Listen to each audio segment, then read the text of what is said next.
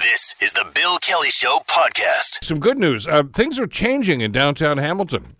There was a time not too many years ago when the core was a bore, uh, especially down around Gore Park.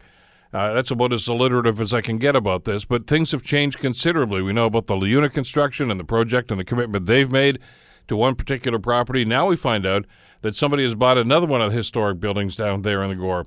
Joining us to talk about this is Jason Farr. He's the counselor for Ward 2 in downtown Hamilton, and always a guest, uh, welcome guest here on the Bill Kelly Show on CHML. Jay, how are you doing today? I'm great. You're right. The core was a bore, but more and more we see uh, investors explore the wonderful. Anyway, I'm worse than you at the alliteration, but uh, it's a bore. Good, it's, a, uh, it's a, a bore no more. Okay, now let's let's put an end to this right now. Uh, what's uh, what's going on down there?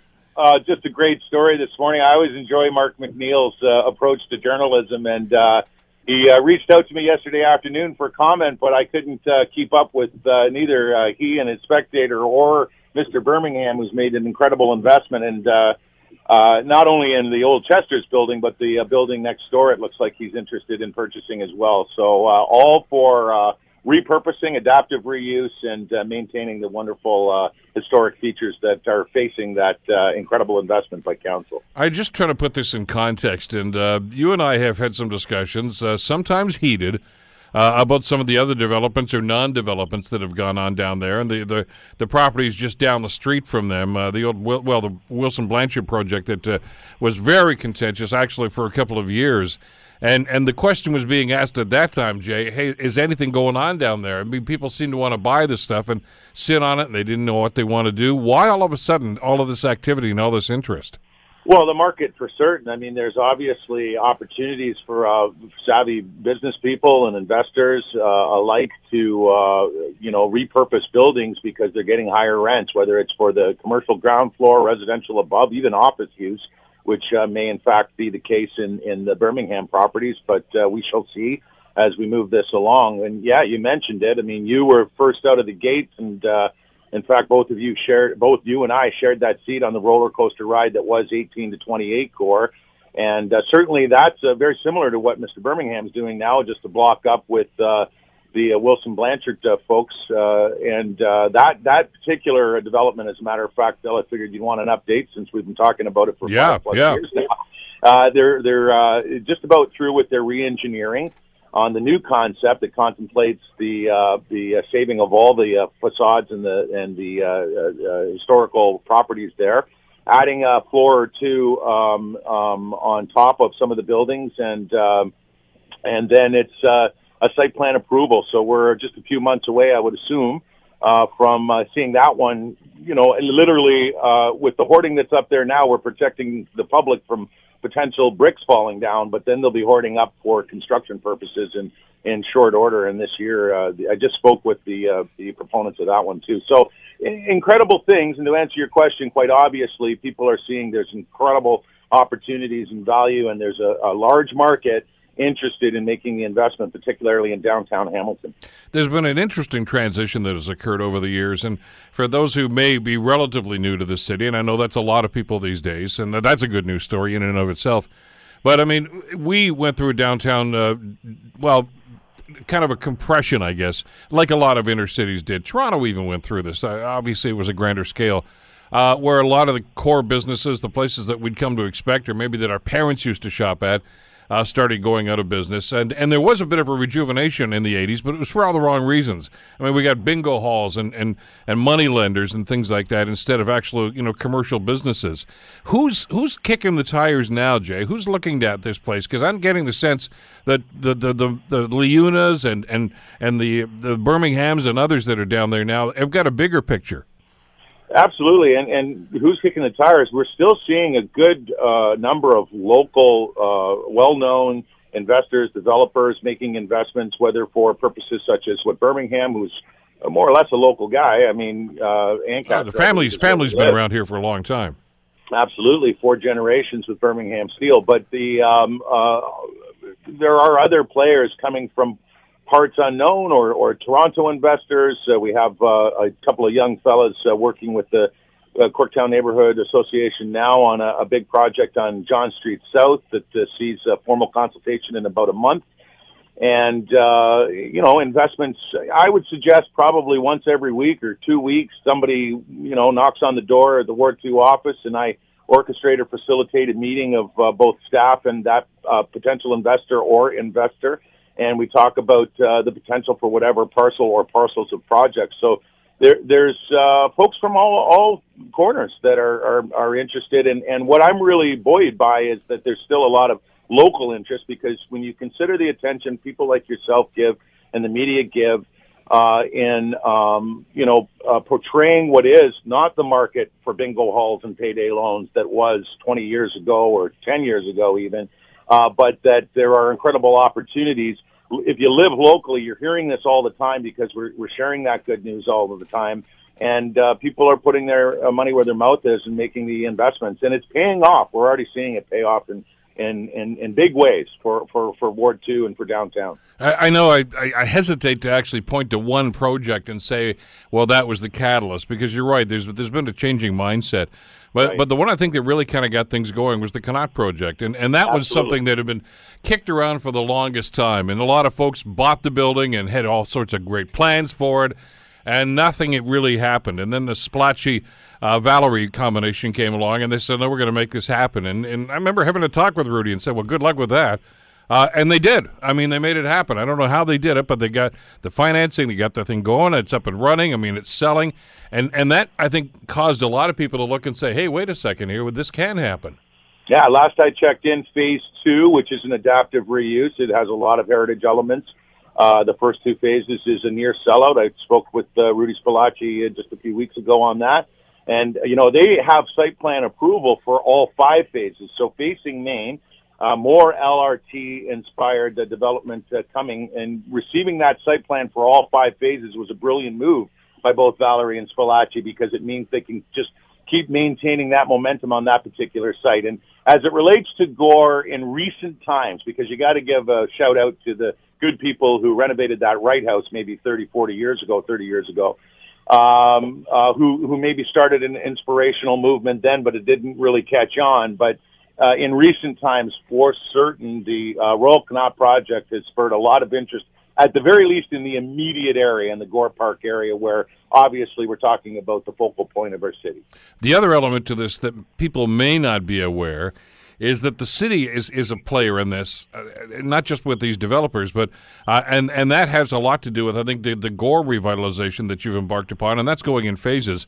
But that's why I think the the Connaught project was so important because the uh, the, the long term goal is to actually recreate what happened uh, back in Hamilton back in the 1930s and 40s, where the Gore Park actually extended down beyond the Connaught Hotel, and, and you're planning on doing that sort of thing again. Well, I, will always take the opportunity to give uh, credit where credit is due, and you know, I was uh, really impressed that uh, you know you know your Bob Morrow history, and in the last few weeks, as we paid tribute on CHML to a wonderful politician and a great Hamilton citizen, and someone who lived in the core, and you know was ahead of his time when when he was creating investment programs that are now rolling out today. Um, you know, th- there are people that are taking advantage of what the city has uh, produced, and heritage grants and loans are probably the most robust in any Ontario city, and a lot of people don't know that. So there there are folks actively uh, uh, taking advantage of those you know wonderful opportunities with respect to restoration and adaptive reuse. We we in my time have amended and made them even better. Instead of you know per deed, we went per address as it was for the Gore case and our attempts through that roller coaster ride to, to salvage as much as we could. And, uh, you know, and then, then of course there's the BIA incentives and then there's the community improvement plans. And, and while I know there's the conversation now with my colleagues and even some members and activists in the community that think it's time to start thinking about adjusting those incentives, even eliminating some of those incentives because there's such a robust market right now. Uh, that's something that we're we are in, in the process of reviewing and something council will consider. But to answer your question, Bill, yeah, absolutely. We're we're seeing, uh, you know, not only with the the investments that we offer, but a multi-million dollar restoration of, of the Gore itself, the park itself. That was a major and important uh, step for uh, council to make that investment. We focused on that last term of council. We've near completed it now, save and except for the smaller piece in front of the Royal Connaught as we wait and partner with the Royal Connaught on that piece.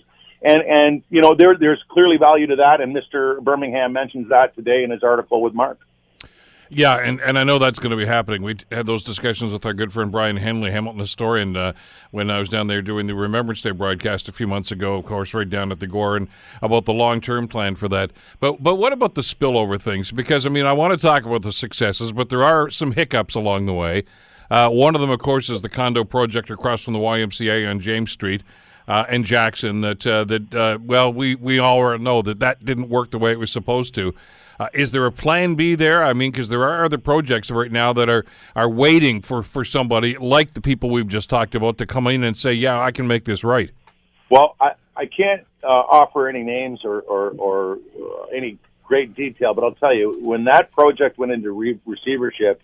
In some ways, it probably was the best news we could possibly have because as much as we expedited that project and and to some consternation because of, the uh, you know some would argue partial demolition isn't the name for it. Most of or what at least two thirds of that uh, former James Baptist Church went down. Uh, we we went through that approval process in record time. We had record uh, parking ratios attached to it. Staff went above and beyond, and then we sat in limbo for two years and waited for this one individual, Stanton Developments, actually to make the investment, and it never happened. And then they go into receivership. Well, that means it's back on the market. And what I can tell you, Bill, is three, maybe four interested and very real, uh, tangible interest has been shared with me personally, and that doesn't mean our own uh, economic development and urban renewal department, Judy Lamb, leads that one. Hasn't heard from more, and certainly uh, I would suggest at least three of the four are serious contenders and very interested in it. And I've, I've at the very least, have helped them uh, reach out to the uh, parties in Toronto that are are uh, you know it's on the market. They're selling that property, so I expect we'll hear something soon. Can't put a date on it, but I can tell you there's interest in those situations. And you're right. I mean, I wish every development uh, went off without a hitch. Uh, that that I didn't need to facilitate these meetings. That we didn't uh, that we could all sing kumbaya every time somebody comes by with a great investment. But the reality is, when you're talking about multi millions of dollars and uh, uh, you know, and, and a multitude of interested parties, every now and again, we're going to, as you say, uh, have a hiccup or two. Do you still have housing stock? Are there still buildings there that are available if the phone rings after we have this conversation? I'm. What, what do you mean? housing stock. As, as, I, am not not housing, but I mean commercial stock. In other words, if uh, somebody else says, "Hey, I want to get in on this. I want to buy. I, I want to get in on the Gore." Are, are, there properties that are available there? Oh, I would say so. I mean, I, I know of a fellow who owns three properties who's been humming and hawing for a while, and you know, maybe that particular fellow, let's call him Joe. That's his first name. I won't share his last name because he doesn't have it on the market. But you know, there was an interesting element to Mark's piece, and that's why I said I enjoyed the story for a whole lot of reasons this morning. Uh, and I heard from Derek Doyle, uh, Ambitious Realty, who yep. also talked talked about you know there there are a number of properties where people are still of the mindset they're speculating like it's 1992. And all you got to do is reach out to them and say, I don't see a for sale sign, but if you're a willing seller, I'm a willing buyer. And so there are, I, I would suggest, uh, plenty of opportunities like that. Those opportunities are on the decline as the market obviously sees an incredible uptick. So, and I'm really happy to report that you know, it's still sky's the limit and there's still wonderful things happening. And frankly, it's hard to keep up as a counselor. Oh, I know, but the wonderful thing about this, and we talked about some of the locals uh, with Liuna and the Mancinellis, and, and, and of course the Spallacci uh, Valery uh, project, and of course Wilson and Blanchard are doing their things. But the fact that you've got outside investors that are looking at downtown, and especially in the Gore area right now, has to be encouraging. Very encouraging, and you know, they're very knowledgeable people, and and you know, I'll ask them. I, I was on a over the Christmas holiday on a on a little uh, SUV tour of the core and sort of pointed out to one of these Toronto fellas, uh, you know, different parking lots that may be opportunities, different parcels and properties. He he pointed out some properties that he's already purchased, others that he's interested in purchasing, and negotiations were underway. It was a wonderful, you know, we had a couple of Tim Hortons coffees and just sort of drove around. It was a winter break; we had all kinds of time to do so and uh, I was I was uh, very impressed in that the, the, knowledge of the Toronto investor in the Hamilton market. Number one, they they see the the, the greater uh, uh transportation uh, uh, opportunities moving forward, the very real connections that are coming with the Move Ontario plan. They they understand the the value in investing in your transit corridors and the connectivity to the GTHA and all around. Uh, but they also know that uh, they're getting priced out of Toronto. Frankly, I mean, they could do projects and they could do one project in Toronto, or they could do three or four in Hamilton, and they and they're they're savvy that way, and and they're they're thinking not just short term, but medium term, long term in a lot of these investments, and uh, they know our market well. And I and kudos again and credit to Glenn Norton and now Judy Lamb from Urban Renewal, who have uh, more than done their part in reaching out to the the bigger markets and talking about the opportunities here. Downtown Councilor Jason Farr. Jay, thanks so much for the time today. Really appreciate it. Always a pleasure, Bill. Thank you. You betcha. You're listening to The Bill Kelly Show, weekdays from 9 to noon on AM 900 CHML. There are winners and losers, and in the political game uh, arena, that is, uh, things are not going well for Patrick Brown over the last couple of months. Boy, there's an understatement. Uh, Brown uh, resigned, at least he doesn't think he did, but everyone else seems to be under the impression that he resigned amid sexual allegations about uh, misconduct. Uh, then, of course, there have been allegations uh, by a couple of MPPs, including Randy Hillier, about financial misrepresentation uh, during the nomination process in a number of ridings. So it's getting uglier and uglier. And among all of these mountain, this mountain of, of, of, of conflict that seems to be going on with the party right now, they're trying to run a leadership uh, race. And uh, at the last minute, Patrick Brown re entered the race and tried to get his old job back. Well, today we're told uh, the Conservative Party, the Progressive Conservative Party, will make a determination as to whether or not Brown is even eligible to win, to run. Well, whether or not he's going to win is something altogether different. Joining us to talk about this, and boy, we need some clarity on this, is Christo Aivalis, Social Sciences and Humanities Research Council postdoctoral fellow in history at the University of Toronto. Christo, thank you so much for the time. It's great to have you with us today. Thanks for having me. This is bizarre. I mean, that's that's maybe the best way to encapsulate everything that's gone on in the last couple of weeks. Uh, the, just when you think you're getting some handle on exactly what's going on, we get a different twist. It's uh, it's very very difficult and very unusual for Ontario politics. Yeah, certainly. I normally, you know, when I'm when I do media calls, you know, you say, well, you you want to talk about the the Joe Smith story, and I know exactly what we're talking about because it's in the news. And, you know, when I get a call about Patrick Brown, I have to think, well, is it just the normal Patrick Brown stuff we've heard over the last couple of weeks, or is there a new thing? And you have to kind of do your research. And you're right, uh, everything's changing very quickly. You know, there was the resignation, there was the the accusation, and then he was staying, and then he went, and then you know we thought we would be past Patrick Brown, but then he's back in, and yeah, it's just you know any one of these things is pretty noteworthy, but altogether, you're right. I, I've never really seen anything like it. Well, there was the resignation. Uh, at least we thought we saw the resignation, and then of course we saw the interviews last week that aired on Global TV, where he said uh, I didn't really resign. I, I, you know, somebody else wrote that and they submitted it, and they didn't have my permission. Uh, and he said maybe I'm still the leader, and and that caused more speculation. Then the very next day, there he goes registering. Uh, to run for the leadership. So I, I don't know if he talked to somebody or he got lawyered up the they they said you can't really do that. So he's trying to go through the process again.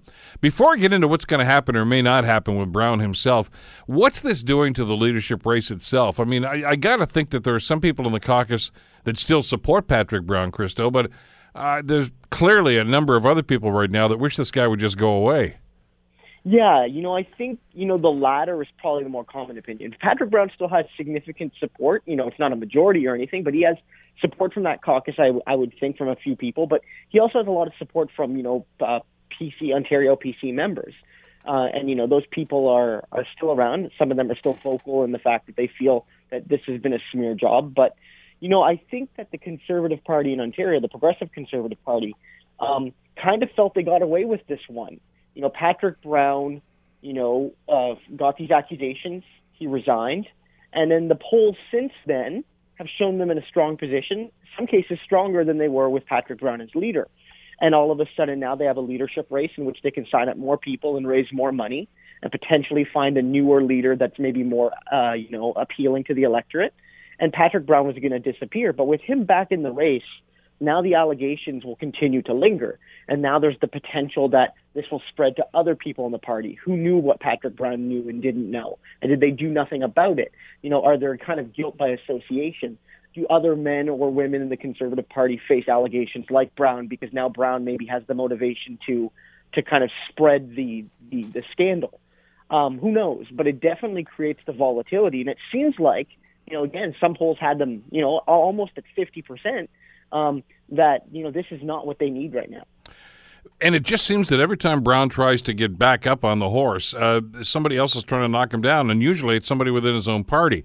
Uh, the, the most recent one, of course, being Randy Hillier, who uh, is is now asking the province's Integrity Commission to, to investigate Brown uh, for what he called spending irregularities and maybe taking free trips and and then there's this uh, this supposed deal or non-deal, depending on who you want to believe, uh, with this guy that wanted to be a, a candidate in in the Brampton area. And uh, the possibility of a payment for that, and, and on and on it goes. Of course, Brown is denying all of this stuff, but it's out there, and it's it really muddies the waters. Yeah. Um, yes, I, I think in, in that sense, um, you know, he's people don't want him running.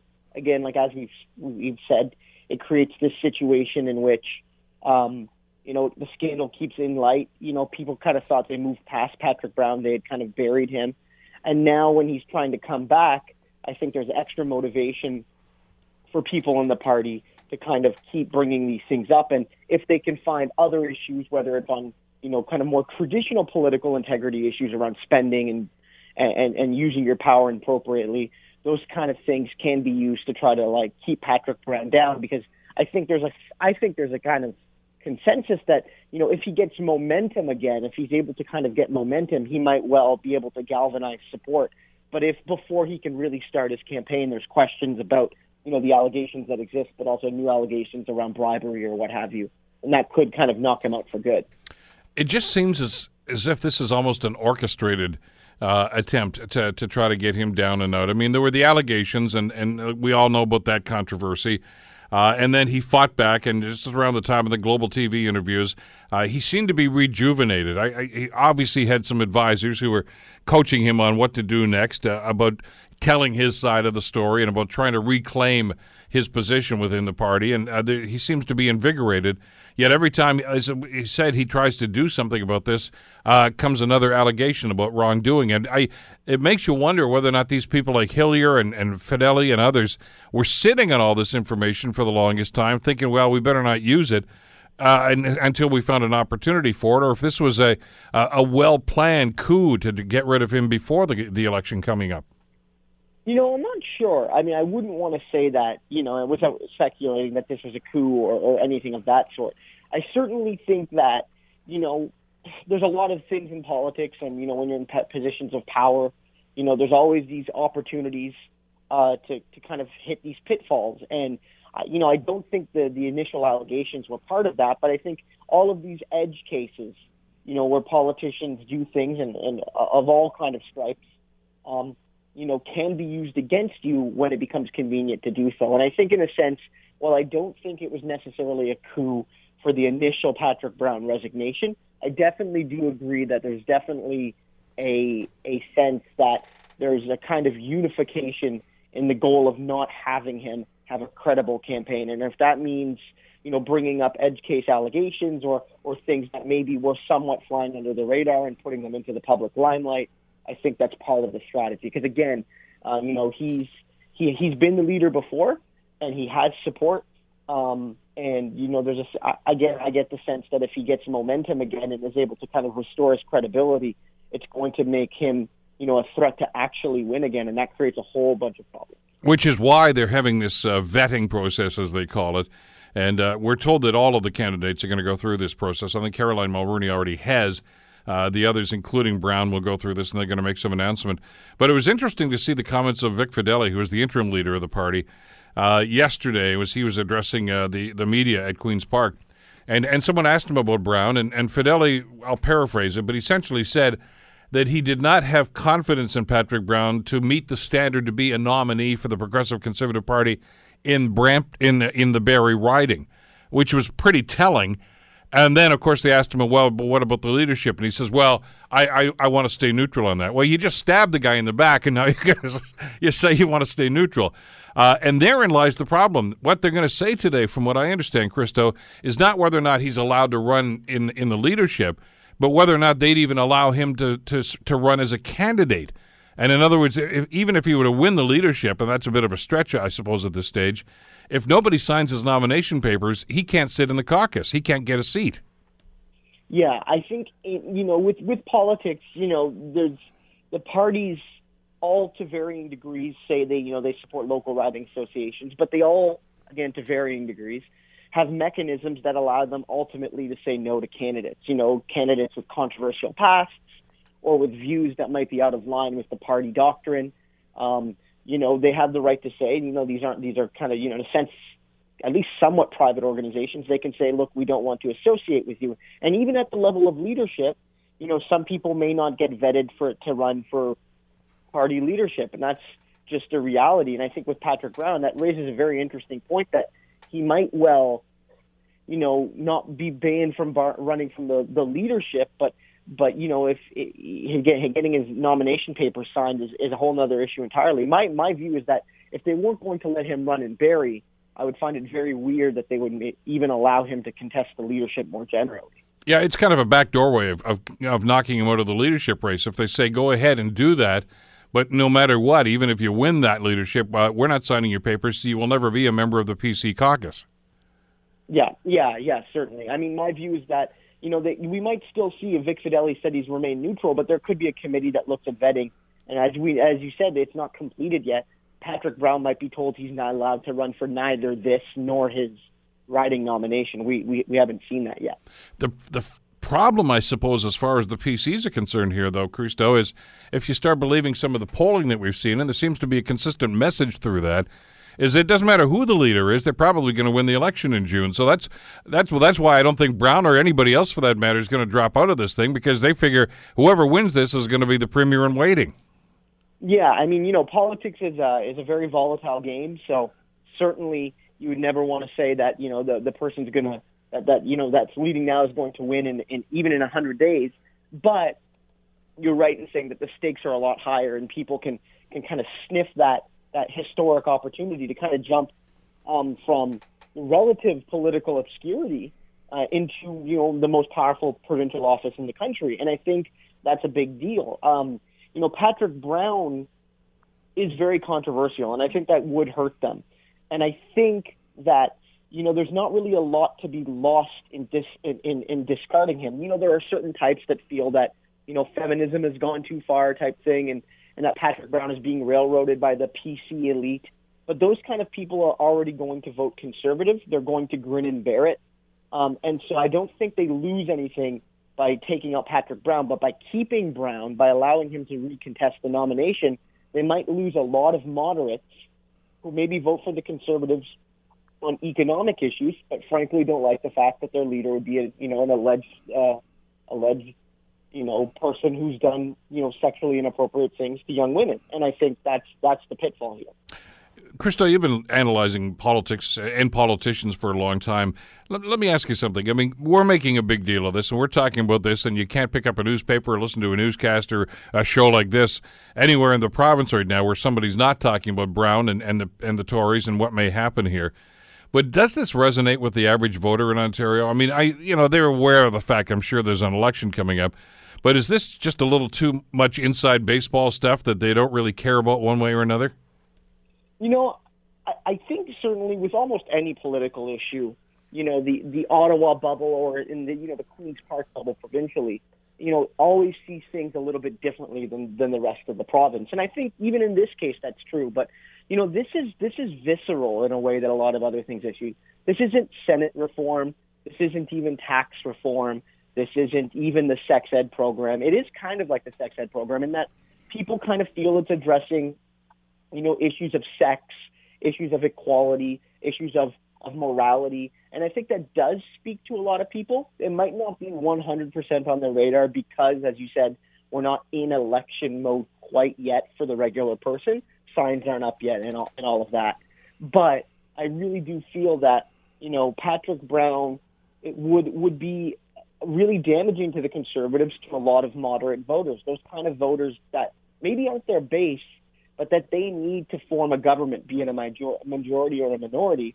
You know, many women who might consider voting for them, I don't think would be very supportive of a Patrick Brown type. And I think in that sense, they have to be very careful here, you know, in terms of, of uh, you know, if they allow him back in the race and he wins, you know, the attack ads are going to be are going to be un, are going to be unrelenting. And I think that uh, you know, on issues like sex and morality, I think people do pay attention because it's just it's it's something everyone kind of gets or at least feel they get. I, I, rarely ask you when you join us on the program here to actually make a prediction, but I'm gonna I'm gonna try to put this, the, the spotlight on you for a second here, because I get the sense when you listen to some of the Tory leadership here in Ontario. Uh, I'll channel, you know, Thomas Becket and King Henry II for a second. You know, will somebody rid me of this meddlesome priest? Uh, paraphrase it, rid me of this meddlesome former leader.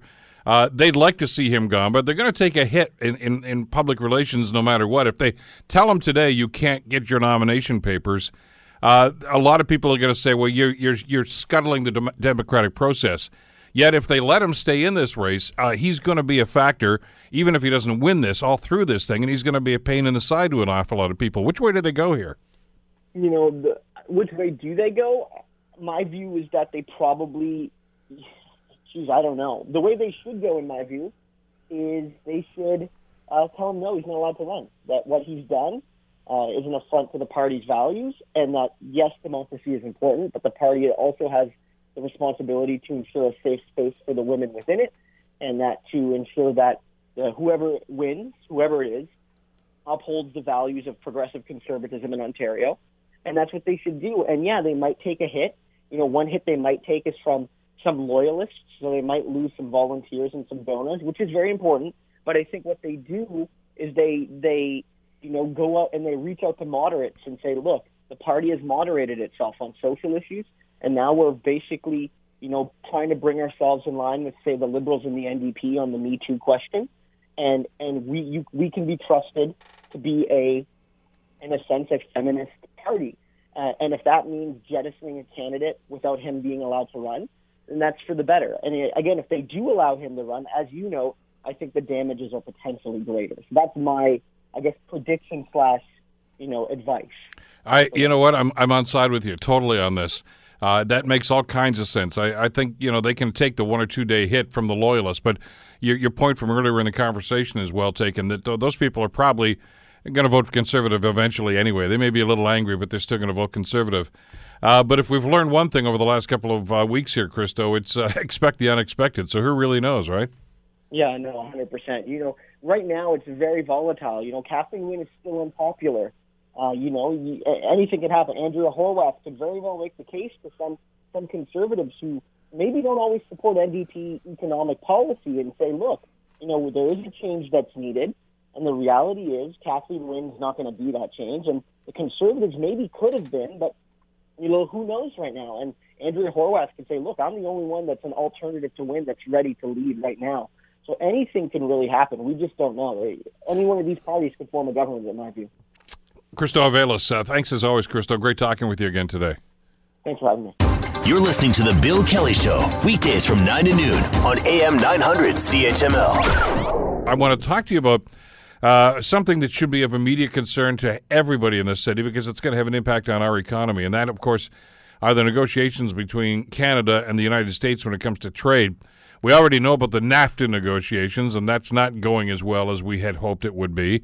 And we also know that uh, the guy in the White House is ranting from time to time about things he'd like to see happen. And uh, he made some mention the other day about uh, imposing huge tariffs on incoming goods to the United States.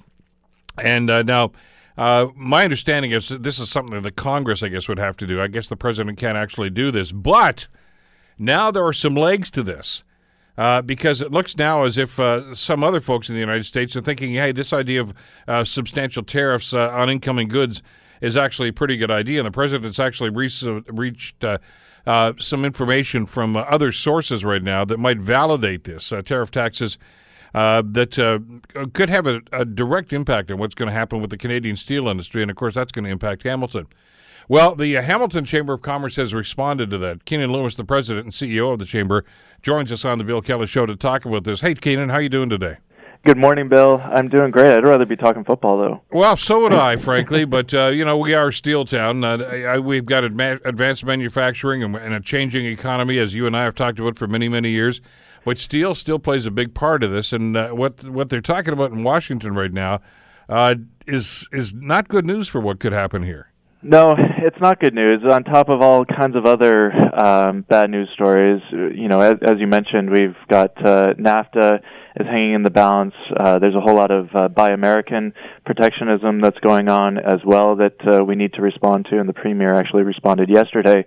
But there's also, on top of all the other things that uh, this uh, presidency is trying to do to upend the world order, um, uh, this is a Section 232 review, so it's different than those other issues, but of course completely uh, wrapped up into uh, in- intertwined with all of those issues as well. But uh, essentially, what he's asked is for the Department of Commerce to provide recommendations on whether the steel industry is a matter of national importance and uh, uh, economic security, and if so, and if it is under threat um, what are the options to uh, protect that uh, steel industry, that domestic uh, steel capacity? And so the, the, Department of Commerce returned a report uh, to Trump uh, a couple weeks ago. He has until uh, April or so to respond, and they've recommended three uh, courses of action or, or three different courses of action that uh, the president can choose from, and all of them are impactful to Canada, some more so than others. But uh, certainly something that, uh, again, among all the other things that are going on, this is probably the one issue that's causing the most consternation within uh, the local steel industry. And as you mentioned in, in, in the letter, and this is a very important element to this, uh, this can happen. I mean, when, when Trump started talking like this a few days ago, most people dismissed that and said, well, the president can't impose taxes. That's up to the Congress, and they don't have that authority. Well, apparently he does. He does. Uh, yeah. And it's this is not new to Trump, but this is actually one of these little known sections of the existing NAFTA agreement, Section 232. Uh, says that the, the president of the United States can unilaterally impose tariffs like this. So he's got the hammer if he wants to use it. Yeah, this uh, certainly allows the executive to act again uh, in uh, matters of national security, and it's been attempted in the past, um, but uh, in, in most recently after 9/11, President Bush tried to uh, impose tariffs and, and quotas on imported steel, and it drove up the price of steel. Um, and there was so much of a backlash domestically that they uh, that they they did not uh, end up imposing taxes. So you know, are obviously we would say that uh, that will likely happen again. Uh, prices will go up because you're disrupting uh, the supply chain in steel. Um, so domestically, this isn't going to have the impact uh, that they uh, think it will. But of course, that's not going to prevent them from uh, from acting in a rash way. Well, and and there's the difference. I mean, when when George W. tried to do this. Uh, and they did see the market reaction to this, and all of a sudden the advisors went back and said, "Mr. President, you got to reconsider this." Uh, they actually did this, but it's clear that this president doesn't listen to his advisors and doesn't seem to really care about the long-term implications of, of the policies. As long as this is putting America first, to use his quotation, he's a happy camper. Well, he's not even listening to the domestic business community, um, other than a couple steel, uh, big steel industry uh, providers who, of course, um, are seeking protectionism and uh, would greatly benefit from this. But certainly, the the car companies um, would not want to see this. This would be hugely disruptive to uh, their operations, would cause uh, major disruptions and, and delays uh, in the supply chain, and they don't have the, the necessary domestic capacity to be able to meet the needs of the auto industry.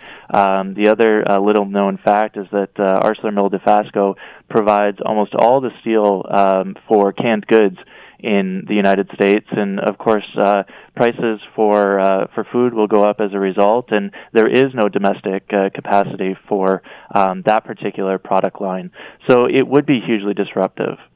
All right. Now we've already heard the province of Ontario respond to this. Premier la- Wynne last week suggested and and just actually talked about introducing legislation as late as yesterday.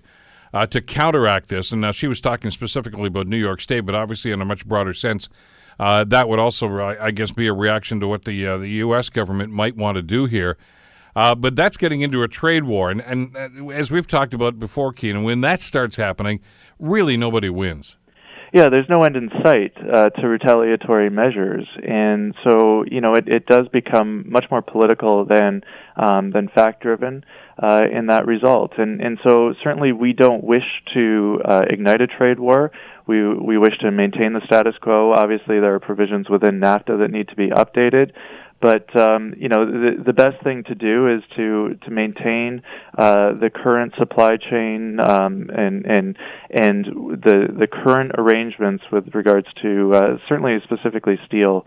Um, and you know, the, the issue here is that Canada is not the bad actor. Canada is not the country that um, that the United States is, is seeking to to to keep out of um, its domestic supply chain. It's it's actors um, uh, you know, it, primarily in Asia. It's primarily uh, China that we're concerned about. Is it is a non-market economy. Uh, many of the the steel companies there are state-owned. Obviously, they don't have the same labor regulations. They don't have the same environmental regulations, and the steel isn't uh, as uh, as high quality as the steel that we produce here in Canada. But obviously. Um, you know, being shutting out China is going to have adverse effects um, to Canada, and and that's something we're also going to be ha- have to be prepared for because if if the U.S. closes its borders to uh, Chinese steel or, or non-market economy steel, then that steel could come through to Canada and therefore impacting every single steel shipment from Canada to the U.S. because it's going to receive extra scrutiny. I, I would suggest that it's not a matter of it could come through; it already is because uh, that's one of the concerns that they've already raised with the Chinese government. I mean, the countries they're focusing on right now uh, you're right, Canada's not on the list, Keanin, but uh, Brazil, China, Costa Rica, Egypt, India, Malaysia, uh, Korea, Russia, South Africa, Thailand, Turkey, and Vietnam. And and you're absolutely right. If they if they're going to find barriers here and it's going to be problematic for them to import, and let's face it, none of them are going to pay the tariff. They're simply going to look for places to dump, and Canada's a natural spot for them.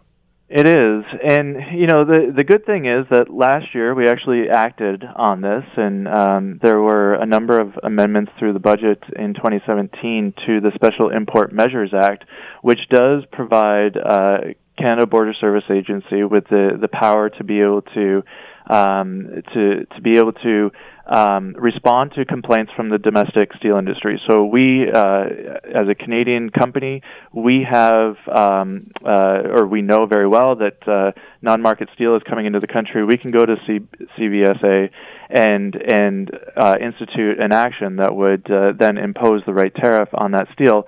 The problem is, though they have the power to be able to do that, um, they don't have the funding to be able to do that, and, and thus far, um, those new provisions haven't been enacted. But obviously, that's something that we're going to have to step up, and and this is even a case where we're going to have to um, harmonize our regulations even close, even more closely with the United States uh, if they act in this way, so that we can guarantee them that non-market steel is not coming through Canada. All right, but Keanin, this is just a variation on the same thing that we've had with the NAFTA negotiations, where it seems that the White House, and, and by extension, of course, the negotiators that get their marching orders from the White House, are not listening to state governments, to local governments, to local chambers of commerce in the United States many of whom are telling uh, the Trump administration, stop this talk about killing NAFTA because this is going to have a negative impact on our economies. Uh, and I, I, guess the to look at what's going on now with the steel industry, the potential with the tariffs that they're talking about imposing here. Has there been a conversation with chambers of commerce south of the border uh, to to try to get some some some unilateral decisions here and some some uh, I guess, conventional thinking that, that might impact the decision before these guys do something? Uh, there has been a huge amount of effort um, from local chambers, from the Canadian Chamber, uh, you know, liaising with the United States Chamber of Commerce. The U.S. Chamber of Commerce does not want to see uh, NAFTA uh, torn up. Um, they don't want the the uh, the status quo to be disrupted either and you know, and then there's a lot of uh, provincial to to state level uh, state level um, uh, talks as well. And you know, we've done our part. We have a, an agreement with the Buffalo Niagara Partnership. They advocated in Albany against the Buy American um, uh, regime that's about to go into force on April 1st, uh, 2018. So, despite all of that action, despite uh, all of the you know the, the voices that are speaking out against the, the current actions in the White House, um, you know it's frustrating. Nothing there there is uh, no listening going on, and certainly they don't want to let facts get in the way of a really good partisan um, populist uh, line of thinking. But you know we're talking specifically about the steel industry and tariffs on the steel industry.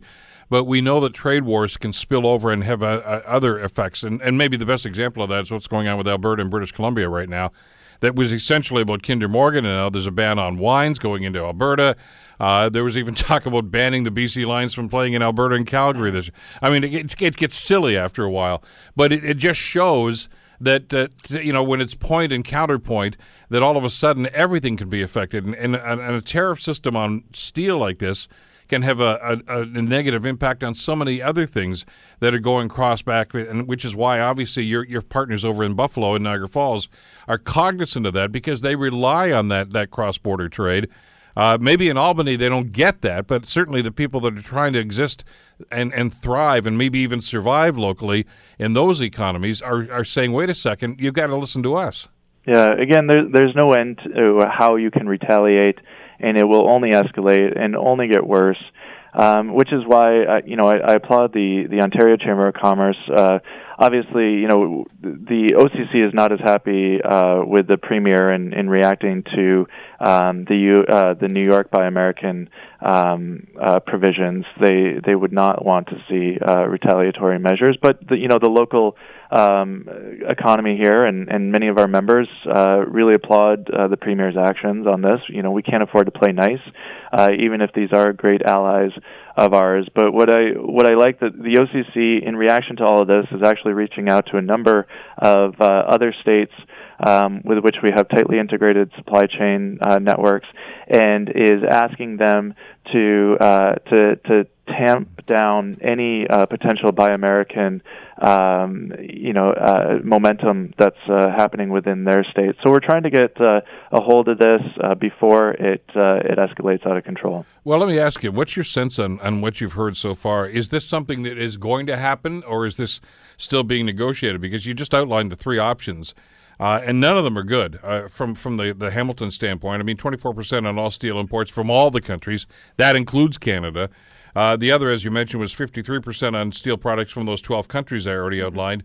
But then there's also a quota byproduct on steel imports from the other countries, and that's going to include Canada, or the quota on all steel products of up to 63% of their exports to the United States. I mean, I mean, they're, they're going to stick it to us no matter what here if they go down this road.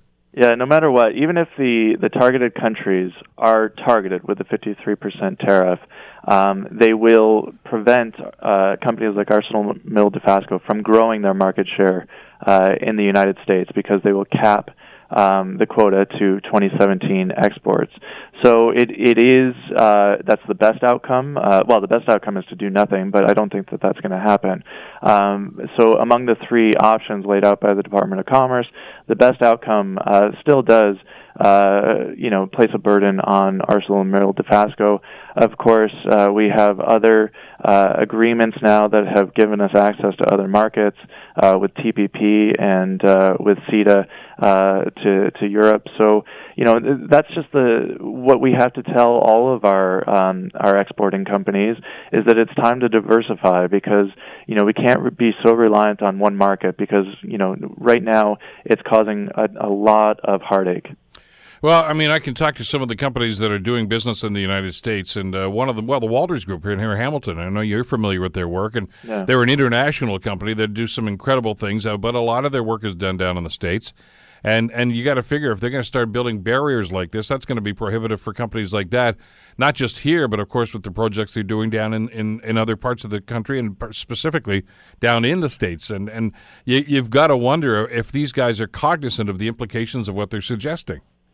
Well, I, you know, this is one of the, the effects that it's having. A, a lot of local companies have bought operations in the U.S. or have moved part of their operations into the U.S. so that they can ostensibly be treated as a U.S. company. And there, maybe jobs are being created uh, domestically within within the U.S. So, you know, maybe it is having the intended effect. But uh, obviously, you know, there's no care at all as to uh, the impact it's having in communities like ours. Uh, what's uh, what's the impact now? You you've sent the letter. Uh, do you expect to hear back from them?